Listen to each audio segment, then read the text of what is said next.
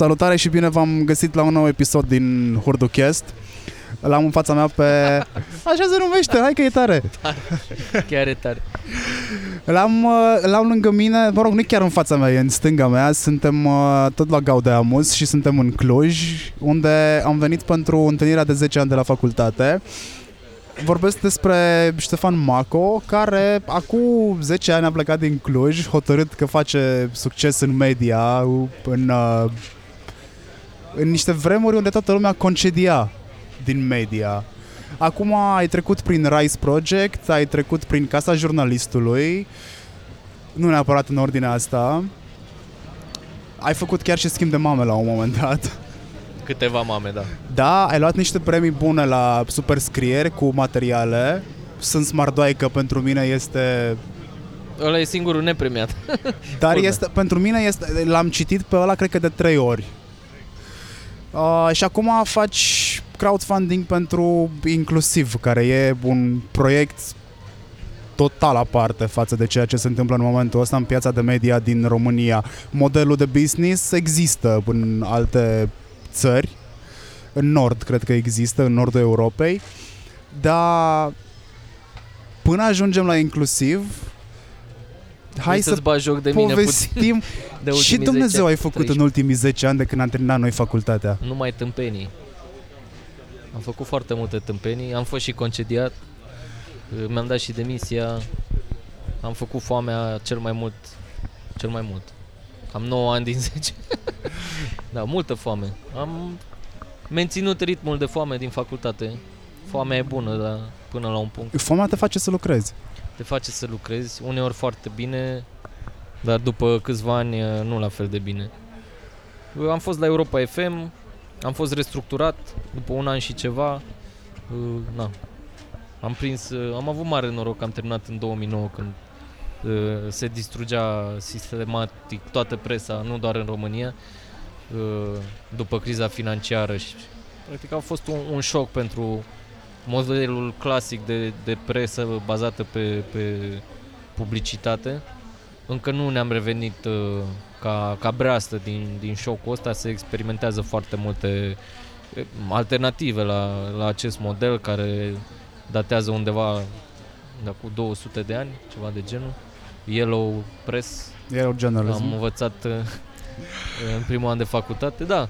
Europa FM un an și ceva, aproape un an, nici măcar un an la România Liberă, unde am plecat după ce am fost rugat de redactorul șef, rugat. Am fost instruit de redactorul șef Dan Turturică să produc o investigație falsă. Iată, fake, fake news exista de mult, doar că nu se știa despre... Nu, nu avea un nume. Uh, am trecut prin prima depresie profesională atunci, care m-a aruncat în, uh, în brațele mamelor de la schimb de mame. Am experimentat câteva luni cu, cu schimbatul de mame, e foarte... A fost o experiență superbă. Cel mai bun job pe care l-am avut. De ce? Era foarte lejer, adică dintr-o lună lucram cam o săptămână. Și uneori trecea mai mult de o lună între două săptămâni de muncă legată, cu un salariu super bun.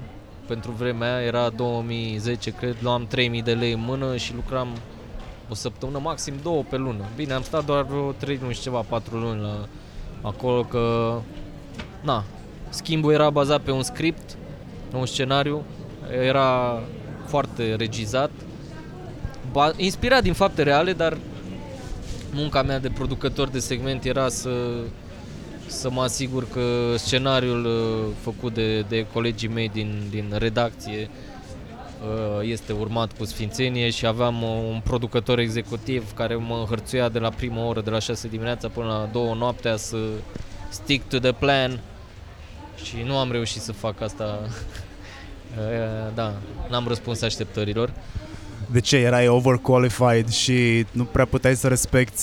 Băi, prim, prima, la primul schimb de mame m-am, m-am mințit că seamănă foarte mult cu, cu jurnalismul și cumva respect aceleași reguli, aceleași principii și uh, e adevărat că am av- avut mai mult un rol de observator la prima ediție la care am uh, lucrat, uh, iar restul uh, etapelor semănau cu jurnalism, adică mergeai pe teren, filmai, după aia te întorceai, stăteai în montaj, după aia venea postproducția și ieșea material. Cumva mă, mă mințeam cu, cu faptul că e un fel de documentar. Dar la a treia emisiune deja n-am mai reușit să mă, să mă mint cu povestea asta și mă simțeam pur și simplu prost că îi, îi pun pe oameni, că influențez realitatea și îi pun pe oameni să facă chestii pe care nu le-ar fi făcut în mod normal.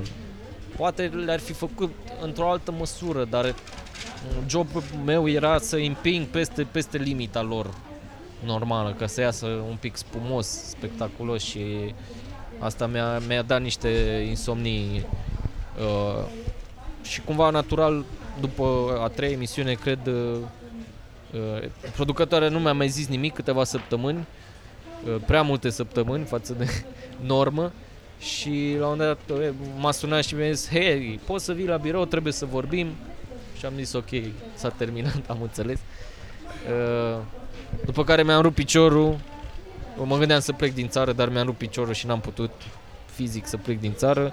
Și s-a făcut ianuarie 2012, dacă mai ții minte protestele alea, uh, primele mari proteste după nu știu câți ani, Băsescu cu sistemul de sănătate, s-au adunat niște mii de oameni uh, la universitate în București, au mai fost proteste și pe alte părți ale țării, s-au uh, vandalizat niște proprietăți în centrul capitalei. Atunci Vlad Ursulean, care fusese coleg cu mine la România Liberă, dar nu nu ne cunoșteam foarte bine, a, a făcut practic uh, reporting de la fața locului și a făcut-o foarte mișto și a creat în jurul acelor materiale o, o, un fel de comunitate, o primă co- comunitate în jurul jurnalismului independent. El avea deja atunci o casă, îi zicea casa jurnalistului, era casa lui. Uh, și m-am, m-am lipit cumva la, la ideea lui de atunci uh, de la sfârșit de 2011, început de 2012. Am stat vreo lună cu el la băute să povestim despre starea jurnalismului. Eram foarte descumpănit eu, cum ți-am zis, mă gândeam să plec din, din România și el m-a, m-a îmbărbătat cumva. Zis, hai frate că avem atâtea subiecte despre care nu scrie nimeni. Și zi tu un subiect și a început să-mi înșire subiecte și s-ar putea să ai dreptate. Și zis, hai să încercăm să facem ceva. Și el cumva era în planul, în planul ăsta foarte teoretic, că sunt chestii de făcut și se pot face și am zis, ok, dar hai să luăm una din chestiile astea de făcut și să o facem.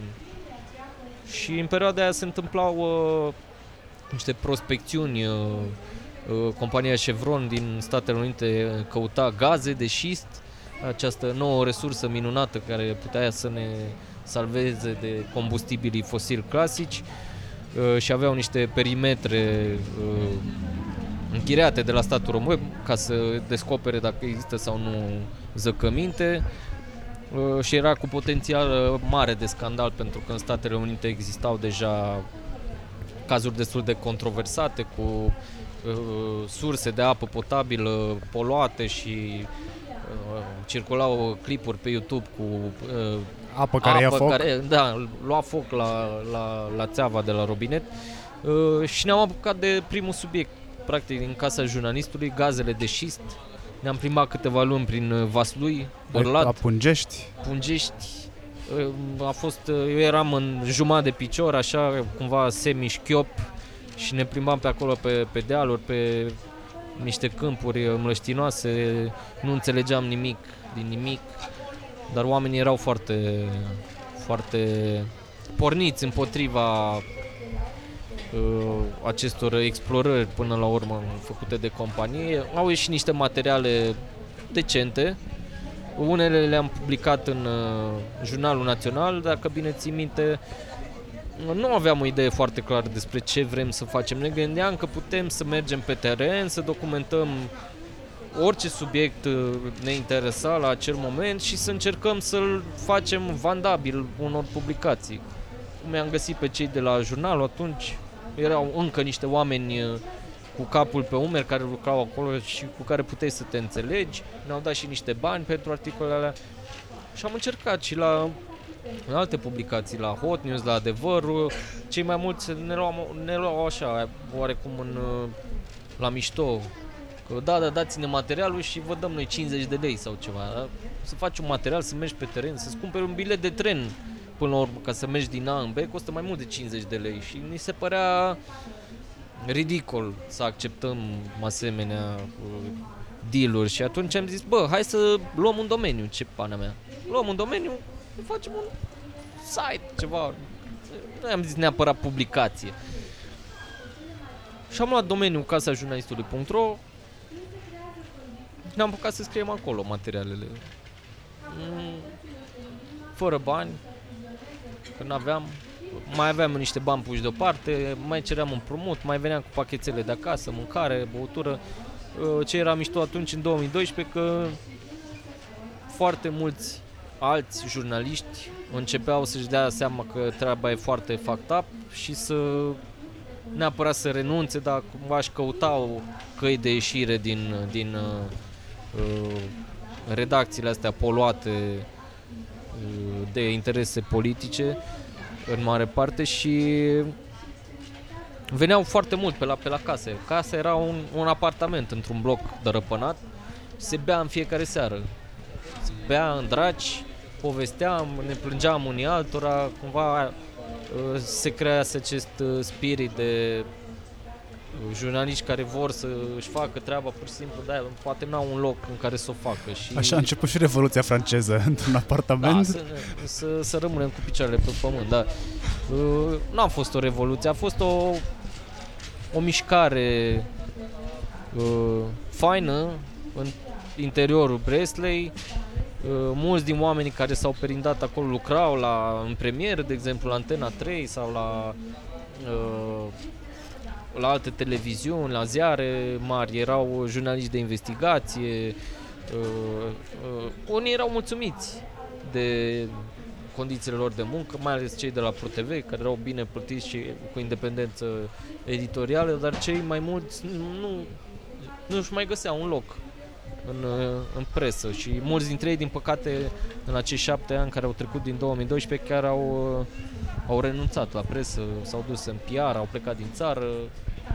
E o, un pericol, o tentație care atârnă mereu asupra noastră a tuturor, mai ales când nu ai un, un, un job, un venit constant, e destul de greu în presa de a să, să găsești o redacție care să-și permită să, să-ți ofere condiții minime decente ca să-ți faci treaba pe, pe, în mod constant. Dar am început așa, târâși grăpiși la casa jurnalistului, au mai venit niște oameni, uh, nu doar jurnaliști, de exemplu Radu Ciorniciuc, care a fost cumva al, tre- al treilea membru al echipei, era făcuse o perioadă facultate de jurnalist, dar nu terminase, venea mai mult din zona de activism, avea o pagină mare atunci, Piața Universității, cu niște zeci de mii de, de fani, foarte implicată în toate acele mișcări de protest din 2012, uh, dar voia să învețe și s-a lipit cumva la, la ideea asta și uh,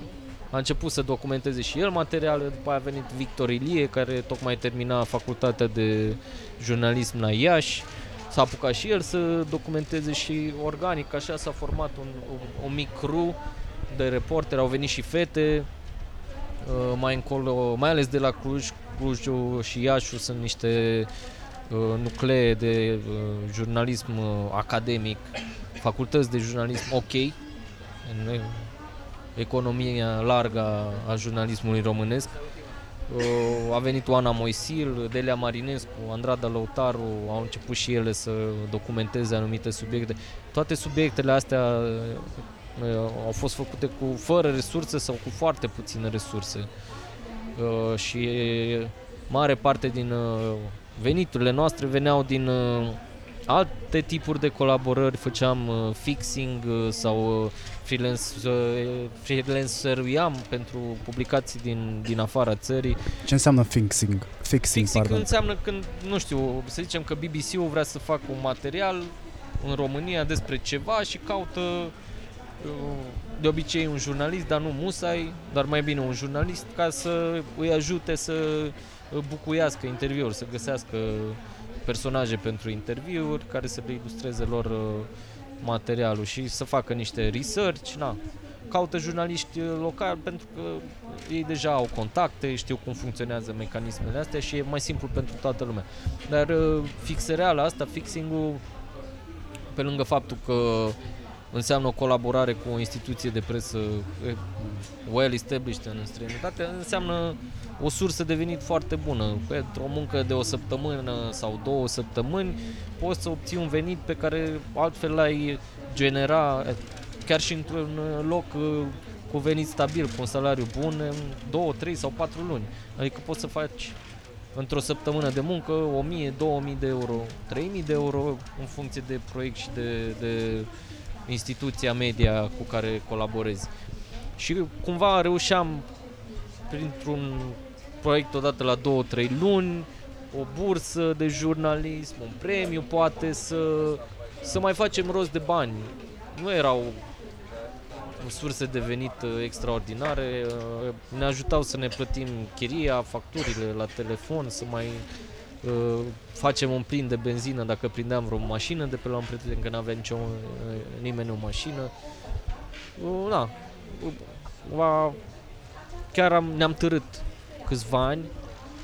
Uh, a fost o muncă foarte grea, dar nu, nu ne gândeam la asta pentru că pur și simplu ne, ne bucuram atât de mult că nu trebuie să dăm socoteală nimănui și că scriem doar ceea ce ne dorim, încât uh, o vreme a mers. Prin 2013 s-a maturizat puțin proiectul, am făcut primul crowdfunding, cred că a fost chiar primul crowdfunding din România făcut la Casa Jurnalistului după protestele cu Roșia Montană. Atunci uh, aveam o mare problemă cu... nu mai aveam apă caldă, pentru că nu mai aveam curent și aveam o centrală pe gaz și curent și de câteva luni nu mai puteam să facem duș și urma iarna și că am zis că trebuie să găsim o soluție și cumva primul crowdfunding pe jurnalist din România a fost o soluție la lipsa Pentru de apă caldă. și cu mare emoție am organizat acest crowdfunding ad hoc, am făcut un cont de PayPal pe numele lui Vlad Ursulean și s-au strâns vreo 1000 de euro ceea ce mi s-a părut fantastic. 1000 de euro care ți intră în fiecare lună Din donații. din donații și am reușit să ne mutăm de acolo, că era foarte complicat să plătim curentul, erau niște complicații juridice. Uh, am găsit o casă care avea vreo 4 sau 5 dormitoare, practic putea să acomodeze mai mulți jurnaliști. Costa vreo 600 de euro pe lună. Pe lângă casă aveam și o curticică cu un garaj și un bec imens în care am zis fuck it, facem petrecere aici nu știu ce facem cu ele, dar facem petreceri. Noi deja făceam petreceri cu manele. Manelele sunt ok. Sunt Acum, în trending. Dar în 2012 era destul de what the fuck când venea cineva uh, care nu se aștepta să audă manele la o petrecere de jurnaliști intelectuali. Păi nu, că se asculta rock la intelectuali. Da. Dar noi aveam un, uh, un heavy rotation foarte bizar cu orice, practic. Dar uh, când se lăsa hardcore la, pe la 2-3 dimineața, o dădeam grav pe, pe manele. A fost mișto că s-a creat... Au venit mulți oameni să asculte manele la casa jurnalistului, de Voi, fapt. voi cumva ați Era un legalizat asta. debușeu, că încă era epoca aia în care nu prea mai recunoștea nimeni că ascultă manele. Eu am urât manelele. Uh, ani de da, zile. Eu știu. eram un, uh, Mm, cu e nasul pe suficient sus. să-mi spui Maco și să fac Da, o da. paralelă inversă. Cumva m-a, m-a scos din zona aia de... M-a scos din zona de confort și m-a făcut să privesc lucrurile altfel. Dar a fost mișto că au venit foarte mulți oameni din zone diverse ale... Nu din jurnalism, care veneau cumva să asculte manele și prin filera de ascultat manele au ajuns și să citească jurnalism și să susțină jurnalismul într-un fel sau altul. Da. Deci manelele conectează oameni. Connecting people, yes. Connecting people. Uh, na, în 2013-2014 deja ne-am apucat să facem materiale mai, mai serioase, aveam o, această sursă de venit minimă, dar constantă, care ne uh, degreva de stresul de a nu avea un acoperiș deasupra capului, mâncare ne mai aduceau oamenii, mai, uh, ne mai descurcam. Uh, am făcut cumva și o rețea din asta de contacte la care puteam apela pentru să, să le piciuim noi deja subiecte în străinătate. Bă, avem un subiect pe nu știu ce, te interesează, dă niște 2-3 mii de euro ca să mai trăim două luni, știi? Uh, Aveați salarii sau nu, banii erau la nu, N-am comun? avut niciodată la casa jurnalistului, n-am, n-am avut salarii. În 2016 am decis să schimbăm puțin modelul și să transformăm casa în, într-o școală de jurnalism. Deja eram destul de Rodați. ro- rodați, unul la mână. Aveam un fanbase destul de mare, niște zeci de mii de, de fan pe Facebook, câteva sute de susținători eh, financiari. Eh, Constant făceam petreceri, mai ales eh, când lansam un proiect nou și era foarte mișto că eh, odată când făcea acest spectacol al, al jurnalismului, lansai un, un material, un documentar sau o anchetă sau un reportaj cu 100 de oameni care se uitau live la când dădeam noi post sau uh, rulam prima oară filmul și după aia ne îmbătam toți, strângeam ce tare și e niște filmul. bani. Da. La un party din ăsta puteam să facem iarăși 2-3 mii de euro. Uh, Luam multă băutură, făceam anchetă practic, știi? Noi luam băutura și oamenii ne dădeau banii înapoi. Uh, Foarte informal totul. Uh, Mai venea poliția, mai veneau vecinii din cartieri, uh, rom, cei mai mulți, că de am prins o casă foarte ieftină, că era într-un cartier uh, uh, locuit în mare parte abuziv. Vecinii trăiau în aceste locuințe ocupate abuziv de zeci de ani sau unii plăteau chirii modice la stat. Uh, Dar București a început să se gentrifice destul de accelerat în ultimii ani și uh, evacuările sunt la ordinul zilei, cumva au dispărut aceste comunități uh, și au, au și crescut prețurile uh, și prețul jurnalismului a crescut. Uh, Cam cât mai costă un kilogram de jurnalism acum?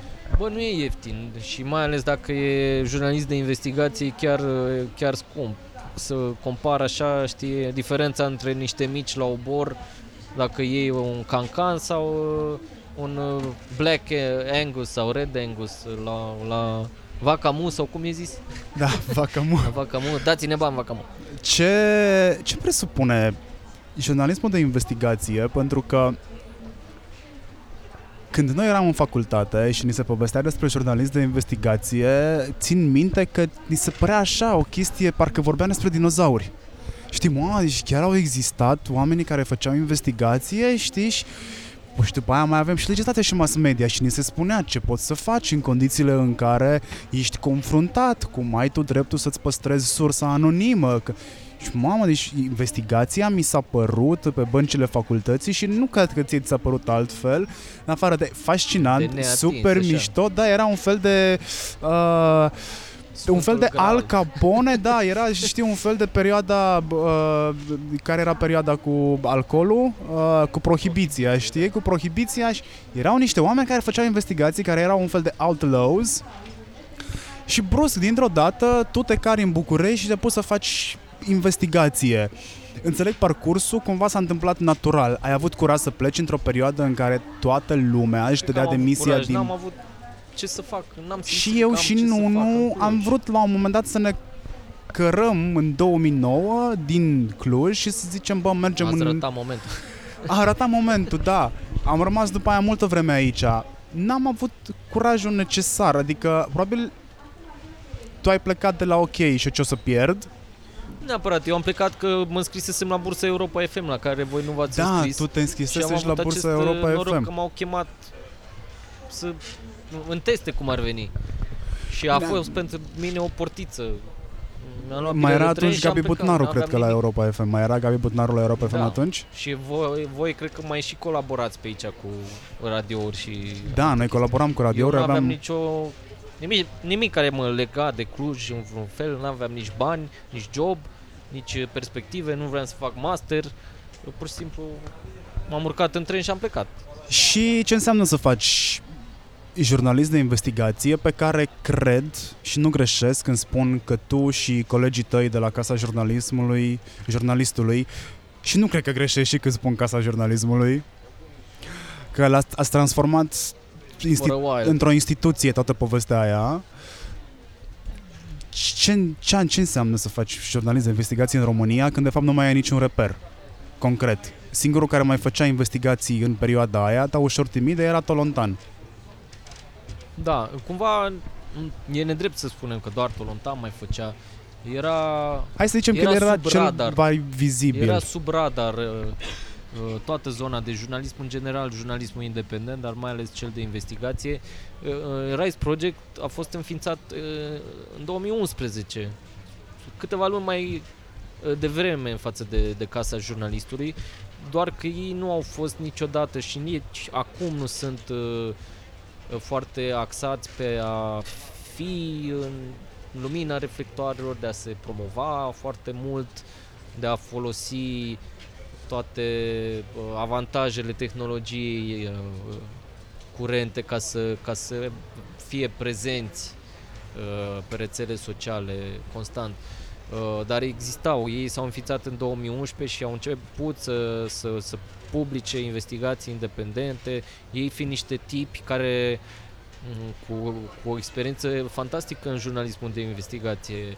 Uh, Paul Radu și Mihai Munteanu, care au coordonat uh, secții de investigații la, la ziare, la Jurnalul Național, la evenimentul zilei, uh, în, într-o eră la mijlocul anilor 2000, când uh, jurnalismul de investigație însemna ceva și când uh, noi suntem un pic mai mici, dar 2000-2004 a fost o perioadă neagră a, a libertății de exprimare. Era când, perioada lui uh, Năstase. perioada lui Năstase când uh, ziarele nu prea își permiteau să zică nimic. Nici măcar în greșit. redacție, nici Da. măcar în redacție, pentru că erau microfoane.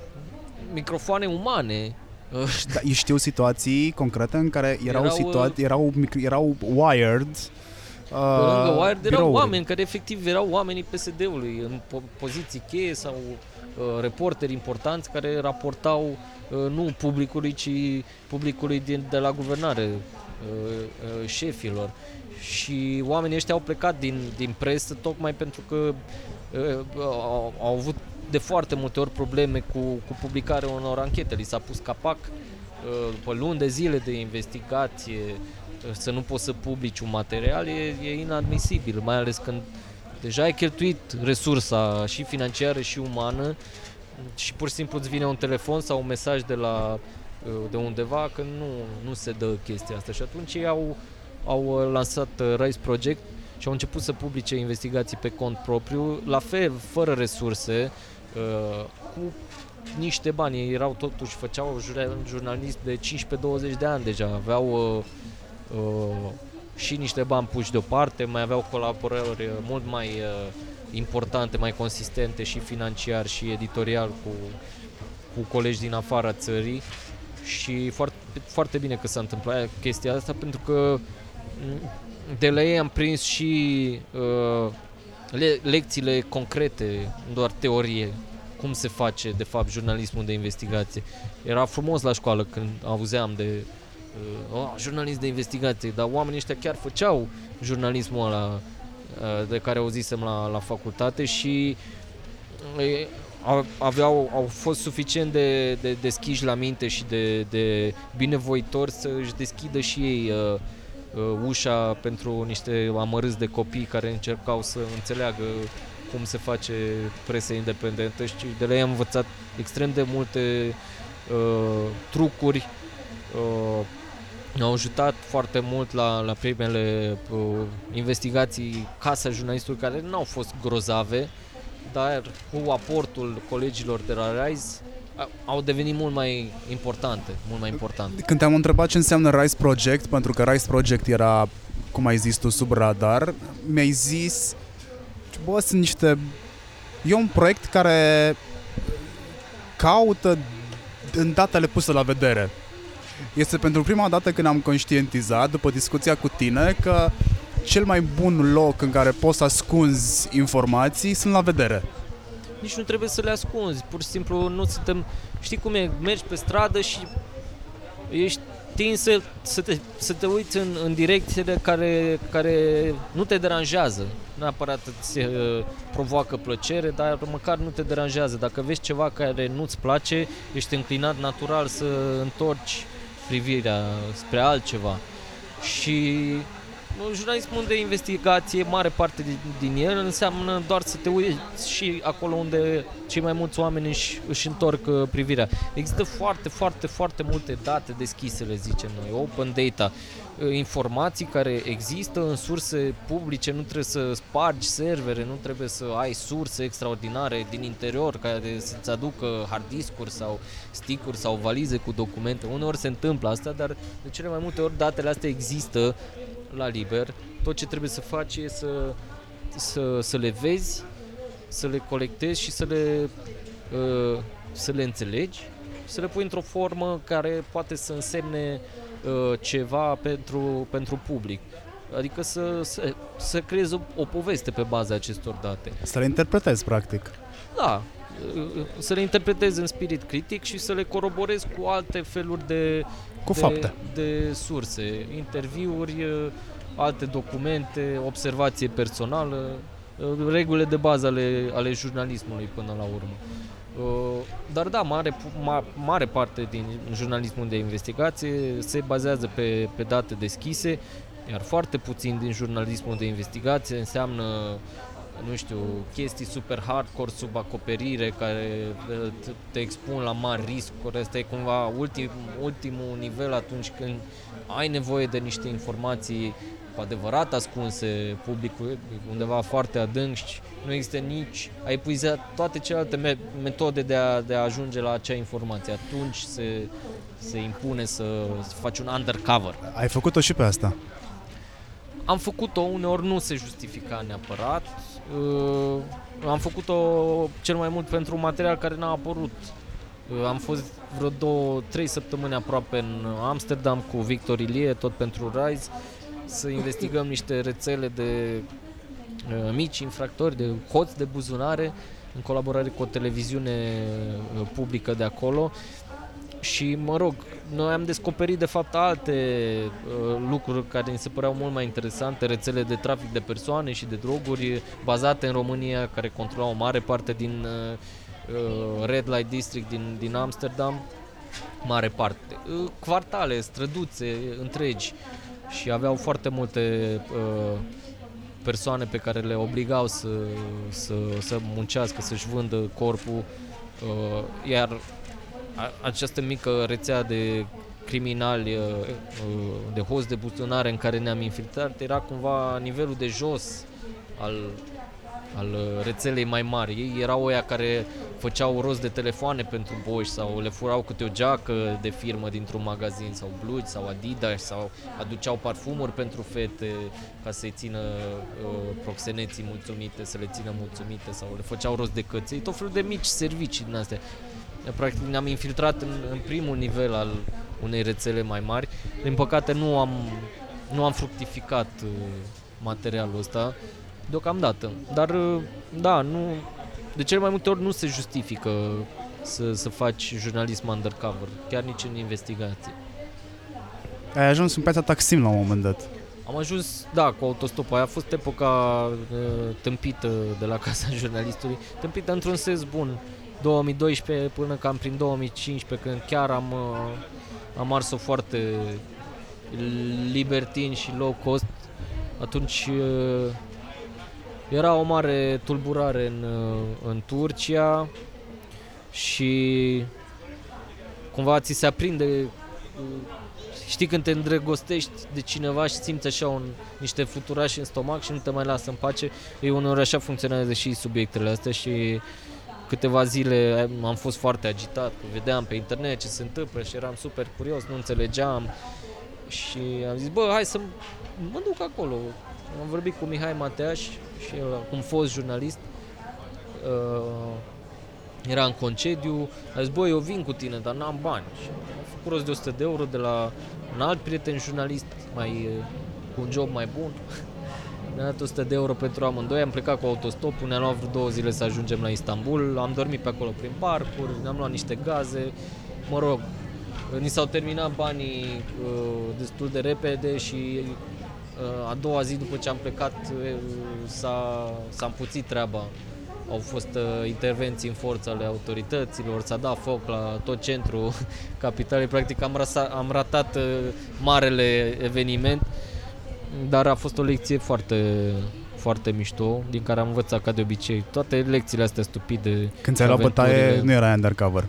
Nu eram Că altfel nu undercover, ți-o luai. Eram, eram foarte, uh, cum se zice, uh, overcover, în afara acoperirii secrete. Mi-a luat bătaie acum, retrospectiv, tot din prostie, pot să spun că nu... A, a, cred că am învățat să mă comport cu mult mai mult tact. Da, în facultate nu-l aveai. Nu Erai pur l-aveam și simplu o persoană mie mi-a luat enervantă. foarte mult, uh, nu știu, n-aș da vina neapărat pe facultate, dar uh, apropo de, de acest uh, uh, tărâm foarte teoretic în care se Idealizare. desfășoară de obicei uh, cursurile facultății de jurnalist de cele mai multe ori, mai ales în uh, chestiile super abstracte. Ce e un subiect? Care e subiectul? Mi-a luat ani de zile să înțeleg în teren care e subiectul. Și mm, am plecat din facultate f- fără să fiu capabil să identific clar care e subiectul, dacă este un subiect, dacă nu este un subiect. Mi-a luat câțiva ani. La fel a trebuit să învăț pe pielea mea uh, diplomație, tact, uh, cum să mă adaptez uh, repede, rapid unor condiții din teren. Uh, de, de multe ori m-am expus din cauza asta unor riscuri uh, tâmpite pe care pur și simplu nu le-am, nu le-am, nu le-am simțit. Și așa a fost cumva și cu, cu bătaia asta pe care am luat-o, uh, deși eram deja la lecția 2 sau 3 în drumul tactului și diplomației, dar nu, nu, nu suficient de avansat ca să, ca să scap. Acum cred că m-aș descurca mult mai bine. Da, atunci am filmat niște polițiști care băteau un uh, alt cetățean, săracul schizofrenic, vai de capul lui, și am filmat, ei s-au supărat. Bine, a fost și in your face cu camera, m-am dus și am urmărit până în secție și am stat acolo și cumva i-am n-am simțit uh, că trec, că depășesc limita, pentru că pur și simplu nu îmi imaginam că aș putea să pățesc ceva public, pe stradă, în centru vechi din București, unde treceau zeci de oameni în acel moment, să fiu luat pe sus și băgat într-o secție și bătut, bătut, agresat fizic, bătut. Am fost pălmuit, am luat vreo 2-3 pumni, scuipat, înjurat, amenințat cu violul. A fost o experiență traumatizată, traumatizantă pe ansamblu, uh, dar care paradoxal m-a ajutat să-mi îmbunătățesc și mai mult acea documentare care era tocmai despre abuzurile poliției. Uh, Mi-a deschis niște uși la care am bătut luni de zile înainte și nu a răspuns nimeni pentru că pur și simplu nu aveau încredere în mine, oamenii aceia uh, care se simțeau foarte vulnerabili în fața autorității și până când nu a, am fost și eu la același nivel cu ei, bătut și umilit și uh, fără nimeni care să mă asculte, uh, nu mi-au deschis ușa. Mi-au deschis acum ușa, a ieșit un material și mai bun, uh, n-aș mai plăti încă o dată cu bătaia ca să obțin un, un insight așa de, de valoros din punct de vedere jurnalistic. Avem jurnaliști care au primit recent uh, amenințări cu moartea. Se, se întâmplă des sau este pur și simplu un caz singular care de altfel a și ieșit la suprafață sau este un caz în care a existat curajul de a vorbi public? Uh, un pic din ambele. Se întâmplă mai des decât știm, dar cumva tot din nu neapărat de mândrie profesională, știi, uneori nu-i bage în seamă pe oameni, zice, e, încearcă să te intimideze. Cred că se întâmplă mult mai des în cazul jurnaliștilor locali care fac investigație. Sunt foarte puțini, uh, își fac treaba între, în niște condiții extraordinar de grele, uh, cu resurse foarte, foarte puține și e, cred că e cea mai importantă uh, parte a jurnalismului uh, este jurnalismul de investigație făcut la nivel local. Uh, ei se confruntă de cel mai multe ori acești jurnaliști cu amenințări, chiar și cu moartea și de multe ori cumva sunt uh, vaccinați și obișnuiți să nu le mai bage în seamă, pentru că într-adevăr de cele mai multe ori sunt uh, tentative de, de, de intimidare, dar cred că trebuie să vorbim cu toții uh, mult mai mult despre orice fel de abuz și intimidare din partea oricui care încearcă să, să pună Batista pe țambal când vine vorba de, de, de dezvăluirea de către jurnaliști a unor, a unor informații. E un caz foarte grav și mă bucur că Emilia Șercan, ea este jurnalista în cauză, a, a mers și pe cale legală, a făcut plângere, Hai dar să a, povestim a făcut contextul. și public Emilia, acel Emilia mesaj pe Șercan care l-a primit. e- este cea care a început cruciada împotriva plagiaturilor. Plagiaturilor. Uh, mie mi se pare cu atât mai grav cu cât vorbim despre plagieri. Adică mi se pare o chestie destul de subțire, nu este infracțiunea supremă. Ce se întâmplă în momentul în care devoalăm subiecte cu adevărat grave, bă, nu știu, rețele de bă, bă, bă, transplant ilegal, bă, rețele de carne vie și așa mai departe. Știi ce se întâmplă atunci? Când sau vorbim despre delapidări la nivel super înalt, ce se întâmplă atunci? Direct dispari ca în Mexic? Cred că e foarte greu să, să, să ierarhizezi uh, din punct de vedere al interesului public ce e mai grav sau ce e mai puțin grav.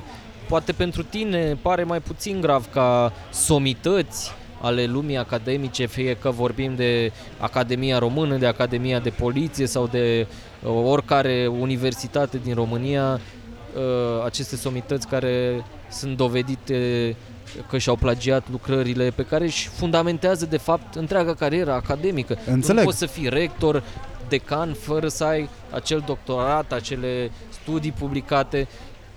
Uh, ori, evident că în momentul în care vorbești despre asta ca jurnalist, uh, te expui foarte mult pentru că tu pui în pericol tot ce a clădit acea persoană publică, acel rector, acel decan, acel șef de academie de poliție sau cine o fi el în zeci de ani de zile. Dar știi cum e, minciuna uh, sooner or later uh, îi, îi se epuizează piciorul scurt, uh, ca să zic așa, și uh, îți poate decredibiliza întreaga viață până la urmă.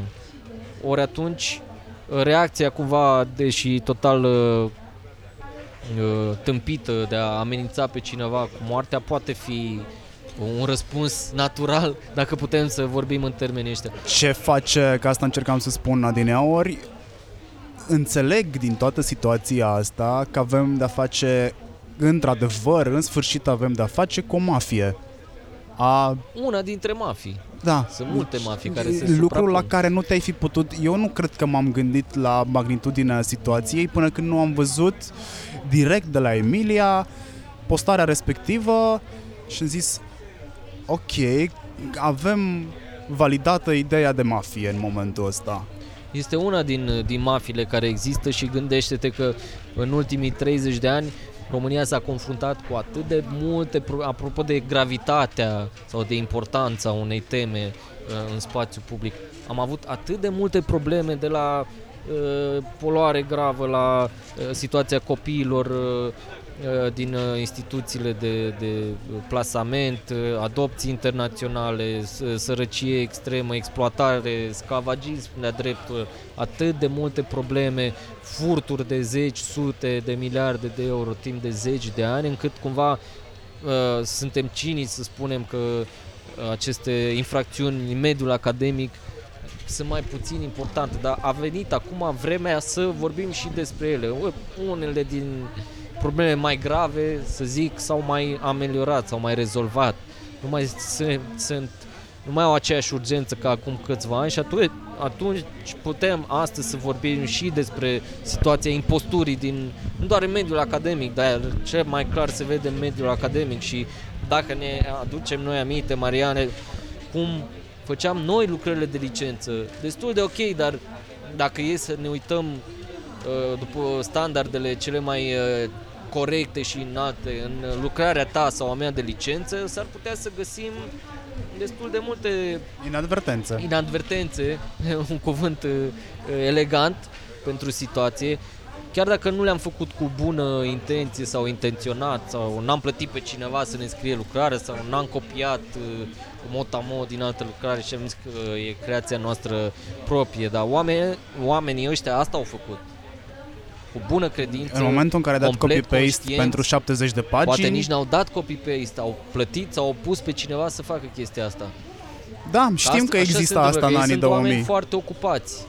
Ții minte și noi când ne făceam licența, erau zeci, dacă nu sute de colegi de la alte facultăți care aveau business-uri cu scris licențe, licențe, doctorate, dizertații de master și orice Am fel avut de altă chiar lucrare în există an o și acum. situație, am avut chiar în an o situație cu două lucrări identice.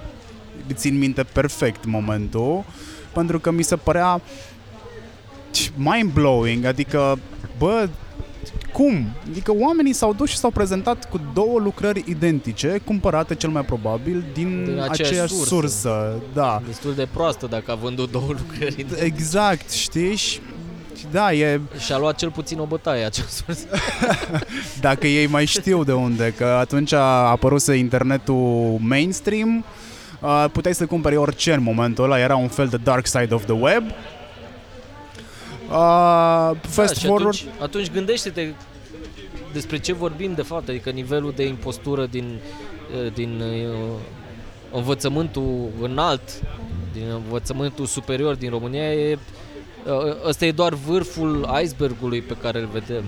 Și sper să existe niște repercursiuni foarte serioase, să, să, să se facă într-adevăr niște lustrații academice și niște reforme uh, super necesare, pentru că oa- oamenii ăștia care apelează la, la furt de, de, de inteligență până la urmă își falsifică uh, diplomele pe baza unor lucrări pe care nu le-au eh, realizat ei înșiși, ne conduc. Ori suntem conduși de, de, o- de o elită impostoare în acest moment. fast forward, treci printr-o depresie, te duci să te regăsești. De ce de, de, de, depresiile sunt... Uh, uh, cred că ar trebui să vorbim mai mult despre depresii. Da, De am acord. trecut prin ele, ai trecut prin ele, important este că te-ai regăsit. Subiectul despre care vreau să vorbesc este inclusiv acum. Ce înseamnă inclusiv într-un spațiu în care conceptul de presă care nu se susține din nimic altceva în afară de contribuția cititorului, iar contribuția cititorului nu este cea clasică sub formă de abonament, care este de altfel și consacrată și este cel mai uzual model de business în presă, pe lângă publicitate, este implicarea omului care îți dă banii direct într-un așa zis acționariat și inclusiv în luarea deciziilor într-o redacție mare pe care tu și colegii tăi o transformați într-un fel de agoră. De, da, e, o, e o, o figură de stil potrivită, cred. Asta încercăm de fapt, să facem un, un fel de uh, uh, piață publică de idei din care să reușim să, să distilăm mai, mai precis, mai reprezentativ pentru mai mulți dintre cititorii noștri, care sunt de fapt subiectele importante pe, la care trebuie să, să ne oprim mai mult. Ce subiecte trebuie să documentăm noi ca jurnaliști și poate astăzi nu le acordăm suficientă importanță pentru că nu avem resurse, timp sau uh, suficientă răbdare să ascultăm mai mult ce probleme au de fapt oamenii. Cred că s-a, s-a îndepărtat foarte mult uh, jurnalistul de, de, de om, de beneficiarul direct al muncii lui. Uh, uh, nu știu cât de apropiat era acum câteva decenii, în orice caz nu în România, dar în presa tradițională cumva exista acest, acest model de relație direct în care oamenii cumpărau ziarul pentru că știau că jurnalistul le aduce informația uh, cea mai relevantă și cumva acest model s-a, s-a complicat foarte mult, s-a pervertit din mai multe motive, nu vreau acum să divaghez. Noi ce încercăm de fapt e să, să revenim la acest model în care să, să nu mai intermediem, să nu mai punem o, o serie de interpuși între noi și cititori. Noi scriem pentru tine cititor, tu ai acces direct la mine ca sursa informației, mă sprijin cu bani, mă sprijin cu idei de subiect, mă sprijin cu uh, uh, cunoștințele tale, cu contactele tale din domeniul tău de, de din area ta de specialitate, poate chiar colaborezi la documentarea unui subiect dacă ești foarte implicat în acel subiect sau uh, te interesează foarte mult uh, zona respectivă. Uh, practic încercăm să, să, să rescriem această paradigma a relației dintre jurnalist și cititor, astfel încât să-l apropiem pe, pe cititor mai mult de, de felul în care facem jurnalism. Când... Facem parte din jurnalism. Da, sunt perfect de acord.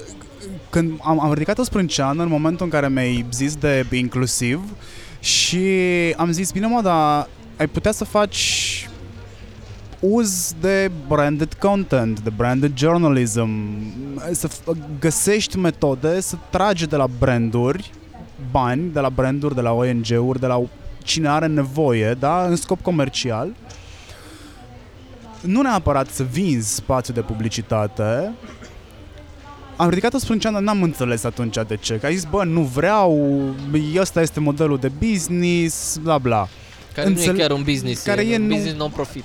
Putem să-i spunem că este un model de business, că pleacă de la... Da, este, este. Pleacă de la un plan care are niște bani implicați, e business. Că e business social, că numește-le ea același lucru la bază. Dar poate ai vrea să-mi explici acum de ce nu am înțeles între timp, dar cred că e ok să le spunem și celorlalți de ce. Sunt mai multe motive. Primul și motivul central și cel mai important e că vrem să ne concentrăm cât se poate de mult și dacă putem 100% pe această relație de, despre care îți spuneam cu, cu cititorul. Asta înseamnă că eu, dacă îți cer ție bani să-mi susții activitatea, vreau să, de banii ăia, să-ți acord toată atenția mea.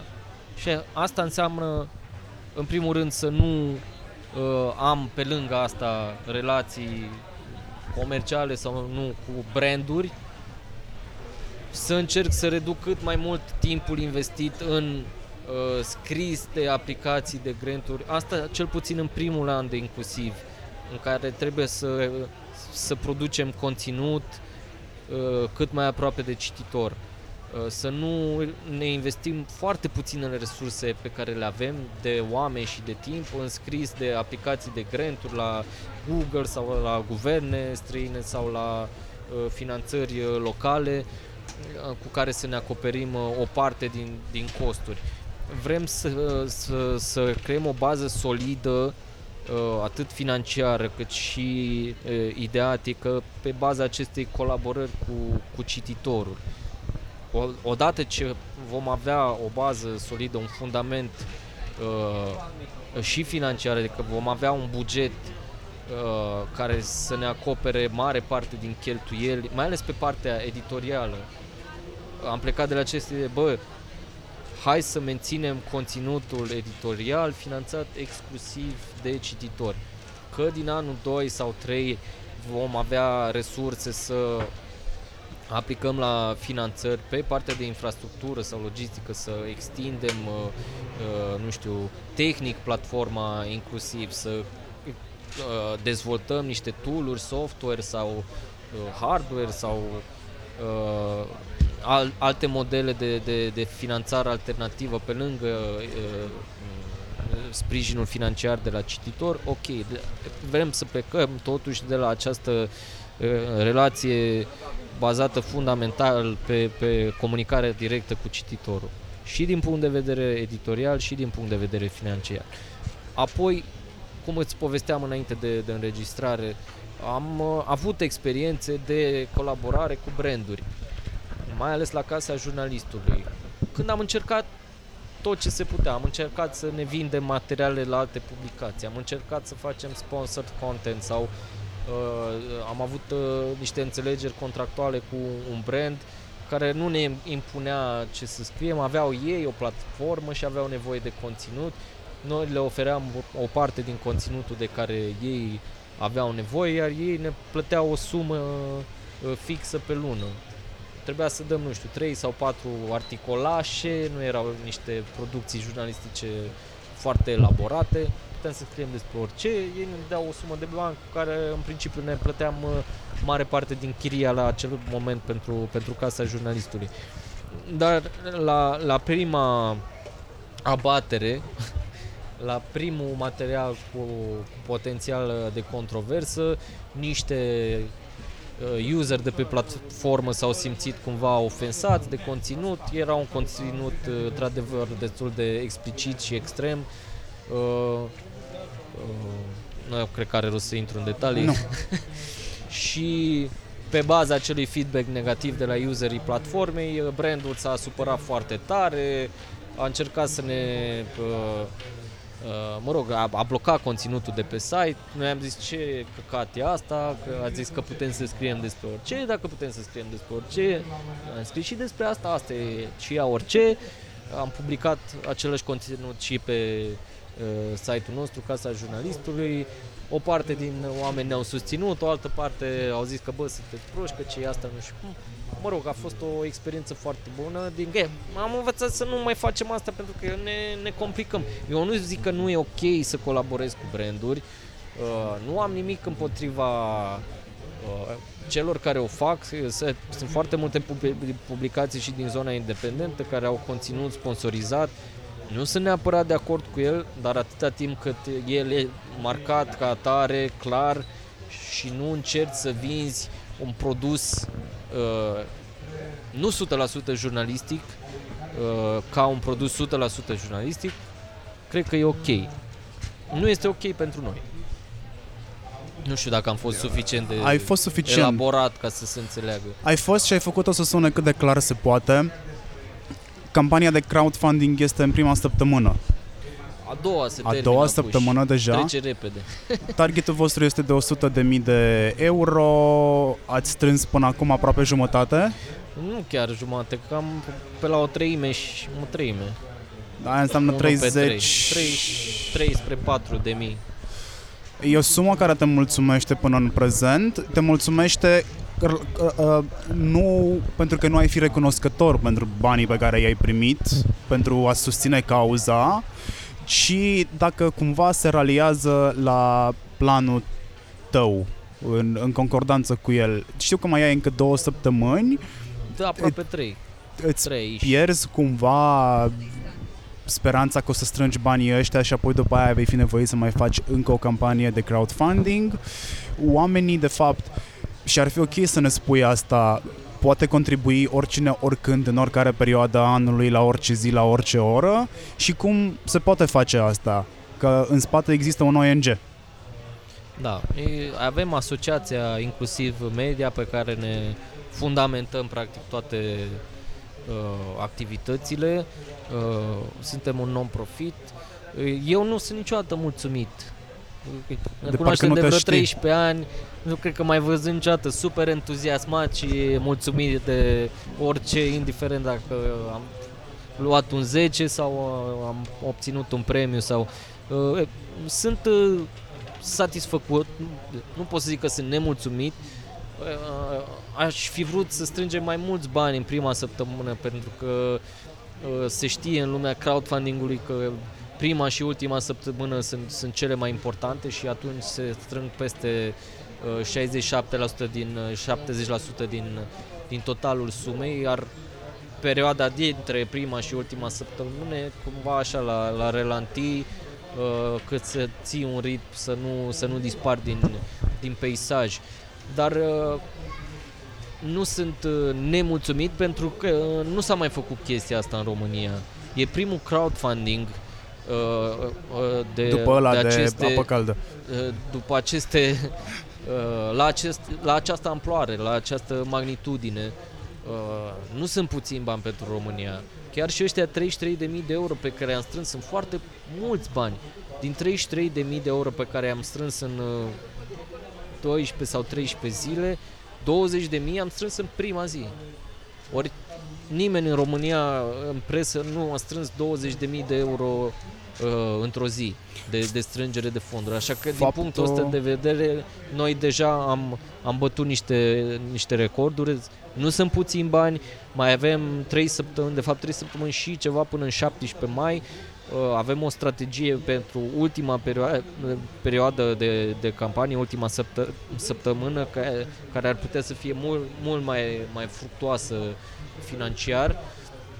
Uh, din păcate avem această perioadă cu Paște și 1 mai, care va fi o, o, o perioadă de uh, moartă, uh, I-aș spune de test. de test, dar uh, întreaga campanie e de fapt un test, e, e o campanie făcută cu foarte puține resurse, e, în care suntem implicați full-time doar doi oameni, așa că să strângi 33.000 de, de euro în doi oameni full-time neplătiți, mi se pare o performanță. Iar pentru, mi se pare o performanță și faptul că tu ești băiatul care a preferat tot timpul să stea în colț și să observe, nu să stea în față și să spună ce a observat, adică era faptul că tu ieși în față, mi se pare a major step ahead.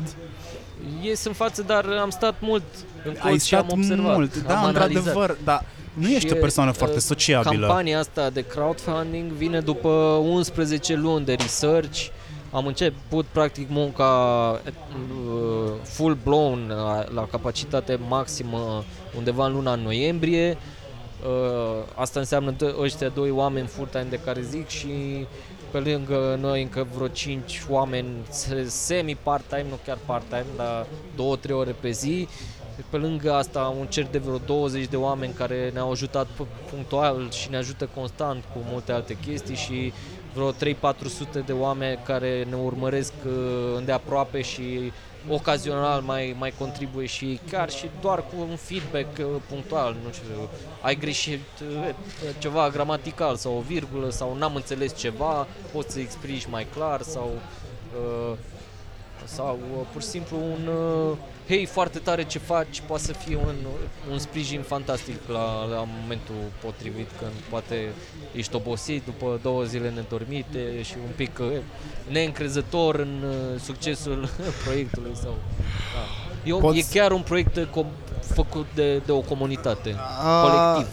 Ești tu, cei de la Casa Jurnalistului cu care ai lucrat, pentru mine sunt, și cred că pentru majoritatea, doar că nu există un nivel de conștientizare foarte mare uh, asupra acestui lucru. Voi sunteți deschizători de drumuri și ați resetat multe butoane în, în media. Uh, ați dat curaj probabil celor de la Recorder, de la au, au avut curaj să plece din redacții, să pună totul la comun, să înceapă o nouă redacție și să ne arate cum se poate face uh, conținut multimedia care să aibă valoare jurnalistică, care să-ți implice toate simțurile și să-ți genereze reacțiile care în final să te facă să și susții proiectul. Uh, pot să donez în fiecare zi, da? Deci dacă vreau să fac o plată În recurentă orice de un zi. leu, pot să o fac asta în fiecare zi din bancă. În orice zi până în 17 mai, dacă vrei să fii membru fondator, din 17 mai încolo nu vei mai fi membru fondator. La ce mă ajută dacă sunt membru fondator la inclusiv? Membru fondator înseamnă, uh, în primul rând, că vei fi veșnic pomenit, într-o veșnică pomenire, membru fondator inclusiv. Asta înseamnă că dacă vrei, unii nu vor, o să-ți apară numele undeva, în zona uh, de membru de pe platformă o să ai uh, un- un statut special, un, vizual, din punct de vedere vizual, o să fie că ești MF sau ceva, un badge special de membru fondator.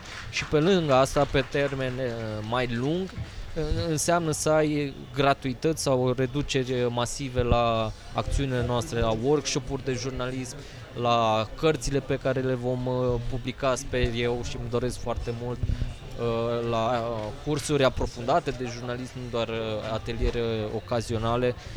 Înche- Cam asta, cam, cam asta e mare diferența între un membru fondator și un membru simplu. Membrii simpli nu vor avea aceste mici privilegii suplimentare. Am și înțeles. nu vor fi ctitorii proiectului până la urmă. că E important să ăștia suntem ctitorești o early biserică adopters. Am sau pus pe... umărul să construim ceva împreună. Da, într-adevăr. Restul punem umărul să întreținem acea construcție. Și cum vezi inclusiv Dar aș vrea puțin să mă întorc, că ai, ai, ai făcut niște remarci foarte măgulitoare eh, la adresa importanței casei jurnalistului în acest ecosistem jurnalistic și deși eh, m- mă bucur să aud părerea ta, nu sunt întru totul de acord uh, cu neapărat cu importanța uh, cu dimensiunea importanței pe care o acorzi casei jurnalistului este un proiect foarte important care a avut impact și are în continuare impact Uh, mai ales în, în, în sensul ăsta de care aminteai și tu de a, a da curaj jurnaliștilor de a o lua pe cont propriu, dar uh, băieții de la Recorder uh, cu care ne știm de foarte mulți ani au venit și la multe petreceri la Casa Jurnalistului și într-adevăr ne-au admirat de multe ori pentru curajul de a face chestia asta. Uh, nu au venit neapărat pe, pe fondul ăsta, cumva e, e un cumul de factori, pur și simplu au ajuns și la limita de, suportabilității. De jos a suportabilității în cealaltă presă, dacă vrei așa. Chiar e foarte, foarte, foarte greu să mai faci presă în mainstream, în afară de libertatea. Wow, what the fuck. Unde e și libertatea lucrează la niște fine-tuning acum.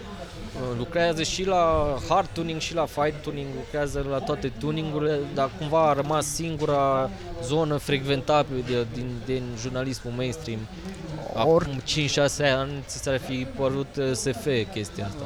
Încă mi se pare, uh, tot timpul am fost sincer în ceea ce privește proiectele pe care le-ai avut sau ce ai făcut și ți-am spus părerea, adică n-am avut nici eu, nici tu rețineri, n-am avut unul față de altul și cred că am fost foarte, ai văzut că sunt foarte sceptic în momentul în care mi-ai zis de inclusiv și zis, bă, ce e asta? Adică o să funcționeze, nu o să funcționeze. Știam că există modele de business, mă gândeam, Dor a strâns 100 de mii din abonamente. Lei. 100 de mii de lei? 100 de mii de lei, ok. Cred, cred că am zis de... undeva, cred că am zis undeva 100 de mii de euro și va trebui să corectez asta. Nu, uh, sunt lei. Ok, nu, nu, nu știam moneda exact. Uh, probabil m-a, probabil m-a cu euro. Uh, mă gândeam o să fie, mă gândeam oare, știi, un, un publicul pentru astfel de publicul care mănâncă astfel de evenimente, mănâncă astfel de presă pe pâine și este dispus, are cultură civică, a învățat să se implice în uh, proverbiala viață a cetății cât de mare poate să fie? Adică oamenii ăștia au dat bani la DOR, dar au bani să dea și la inclusiv, au bani să dea și la recorder, că s-ar putea să, dacă la o atentă scormoneală, să găsești oameni care dau bani în toate părțile, doar că nu știe nimeni avem, de ei. Avem mulți oameni care ne-au și zis, bă, eu dau și colo, și colo, și colo, și colo. Ăștia sunt cumva uh, uh, fanii hardcore care sunt conștienți că pentru sănătatea societății ai nevoie de jurnalism. Uh, unii dintre ei chiar își permit să facă chestia asta și au o dare de mână uh, foarte generoși cu toate inițiativele sau o parte din ele sau două, trei sau măcar una dintre ele. Dar uh, publicul ăsta, din fericire, tot crește. Suntem tot mai mulți dintre noi conștienți de, de importanța uh, jurnalismului pentru echilibrul dintr-o societate, nu neapărat uh, sănătate. E capital să ai informație uh, relevantă, verificată, profesionist, uh, ca lucrurile să dacă să nu meargă mai bine, cel puțin să nu meargă mult mai prost decât în acest moment sau în trecut. Și atunci, uh, un mare avantaj al României din punctul ăsta de vedere e această uh, Românie plecată de, despre care am, am, vor, am vorbit în primul material inclusiv. România plecată care, chiar dacă vorbim de acea parte de Românie plecată fără studii superioare sau fără niște pretenții, nu știu, cetățenești foarte mari, care poate de multe ori nici măcar nu votează, în momentul în care se întorc în august în concediu să-și facă dinții, să-și mai ridice un gard, să-și mai pună un termopan, sunt mult mai conștienți de nivel, nivelul jos în care ne scăldăm în România și automat mult mai conștienți de importanța unui, unui stat mai, mai unui stat funcțional în primul rând, unui stat care să nu-și bată joc de taxele tale și uh, speranța mea pentru următorii ani e că prin uh, contribuția acestor milioane de oameni și financiar și cu, cu acces la alte culturi mai sănătoase, uh, tot mai mulți oameni să devină conștienți de importanța implicării civice, civice, nu doar a sprijinirii jurnalismului, dar a mersului la vot, de a avea inițiativă civică, de a înființa ONG-uri, de a se implica în viața uh, comunităților lor uh, locale, rurale, nu contează, de a uh, investi în antreprenoriat local, e, e crucial să, să, să ne implicăm cât mai mult cât mai mulți în cât mai multe aspecte ale, ale vieții cotidiene. Podcastul meu, în general, este despre nimic. Uh, vreau să vorbesc cu oameni uh, care pot să-mi dea insight-uri, uh, care pot să-mi destupe mintea, uh, care să mă facă să zic la finalul interviului, bă, am rămas cu ceva, iar uh, cu ce am rămas eu din discuția noastră acum și nu m-am gândit niciodată la asta, e că ce faci tu, ce fac ceilalți care se chinuie cu o presă independentă, este de fapt antidotul a, pentru boala care a cuprins societatea, iar oamenii care vin din spate sunt anticorpii pe care voi începeți să-i dezvoltați în, în corp. Nu de puține ori am făcut paralela cu România, este în momentul ăsta uh, un corp cuprins de un cancer într-un stadiu aproape terminal și există două variante de uh, de finalizare a poveștii, fie moare, fie se va găsi un antidot care să regleze din nou uh, tot mecanismul. Și tu îmi dai acum speranță că acel antidot într-adevăr există și nu mă mai gândesc atât de des la o moarte la inevitabilă. Da. Pot să mai zic și eu ceva apropo Te de rog. chestia asta că căutăm și noi uh, uh, nucleul central de la inclusiv tot timpul astfel de, de metafore, metafore pentru munca noastră până la urmă, dar și pentru jurnalism în general și mm, tu, iarăși, mi se, mi se pare că ești foarte entuziast și ne acorzi o importanță foarte mare. Importanța este mare. Noi am zis vaccin, nu chiar un leac sau un antidot.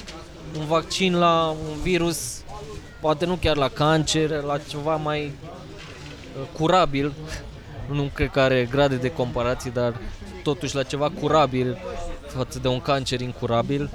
Da, cred că jurnalismul făcut ca lumea poate să fie un vaccin, un vaccin care să, să protejeze Uh, societatea de, de un risc uh, mare de îmbolnăvire, nu știu, de rujeolă măcar, dacă nu de, de cancer. Nu există încă vaccin pentru cancer, dar pentru rujeolă există. Hai să-l folosim, hai să cumpărăm vaccinuri pentru rujeolă, hai să susținem jurnalismul, etc., etc., etc. Uh, hai să le spunem oamenilor cum pot să doneze și cum pot să devină tartori pe moșie ctitori. E de simplu. Să fii ctitor, intri pe inclusiv.ro, dai acolo pe butonul de fi membru fondator, avem niște pachete, încep de la 24 de euro pe an, sunt contribuții one time în acest moment pentru întregul an în avans ca să ne putem apuca de treabă ca lumea. După ce se termină campania, undeva în luna iunie, estimez în acest moment, membrii fondatori vor primi un mail în care îi rugăm să ne spună cu ce se ocupă, ce subiecte interesează uh, și în ce alte feluri uh, cred e că ar putea să se implice în acest proiect. După care din acest feedback de idei, de subiecte, o să distilăm un, un plan editorial pe care o să-l propunem comunității. Ok, inclusiv se scrie cu C normal sau? C normal. inecleusiv.ro Ștefan, îți mulțumesc foarte mult că ți-ai făcut timp pentru mine și... Tu ți-ai făcut timp pentru mine, eu E drept că am amânat plecarea și am așteptat să-ți termin uh, întâlnirea, dar n-am pierdut uh, timpul în timpul ăsta. Am vrut neapărat să facem interviu și mi-am amânat plecarea la București din Cluj pentru că sunt 10 ani de când am terminat facultatea, de când nu știam exact pe unde să o luăm. Mă rog, știam pe unde să o luăm, știam unde vrem să ajungem. Exact, nu știm nici acum. Știam unde vrem să ajungem, dar nu știam exact pe unde să o luăm și voiam să văd cum vezi lucrurile 10 ani mai târziu de când a terminat facultatea și întâmplarea face că suntem tot acolo, știi, ne-am întors tot acolo. Îți mulțumesc pentru asta și succes cu strângerea de fonduri și sper să ne auzim peste un an, să facem o recapitulare a ceea ce s-a întâmplat. Putem să ne auzim și la toamnă când lansăm, vrem să facem un party. Vrei să facem un party? Party, party de lansare. Perfect. Count me in. invited. Poți să fii MC. Uh, n-am mai fost de mult. Aș putea. Bine, îți mersi, îți, mersi, îți mulțumesc foarte mult. Salut cu voi. Uh, da, fă, fă, că am înțeles că dacă o faci cu limba se prinde mai bine.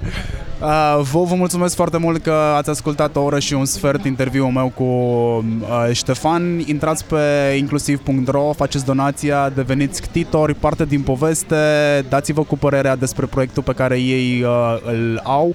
Noi ne auzim în episodul următor, care o fi ăla, nici nu știu exact cu cine o să fie. Salut!